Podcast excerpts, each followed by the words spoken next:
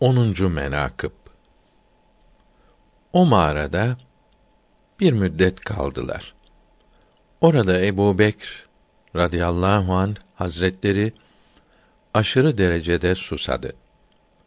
Harareti had safhaya gelince Sultanı Enbiya'ya arz etti.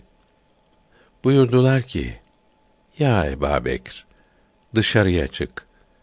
Mağaranın önünden akan nehirden muradınca doyasıya iç. Yüksek emirleri üzerine dışarı çıkıp gördü ki bir ırmak akar. Kardan soğuk ve hem beyaz.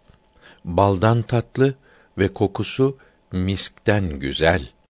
Arzu ettiği kadar içip geri geldikte dedi ki: Ya Resulallah, bu ne hayat suyudur ki bu dağın başında hasıl olmuş ve yaratılanlardan bir fert görmüş değildir. Resul Ekrem sallallahu aleyhi ve sellem buyurdu. Allahü Teala Hazretleri cennet ırmağı ile vazifeli olan meleğe ta cenneti firdevsten akar suyu getirip bu mağara önünde akıtsın ve Ebu Bekr Sıddık kulu ondan muradınca içsin diye emretti.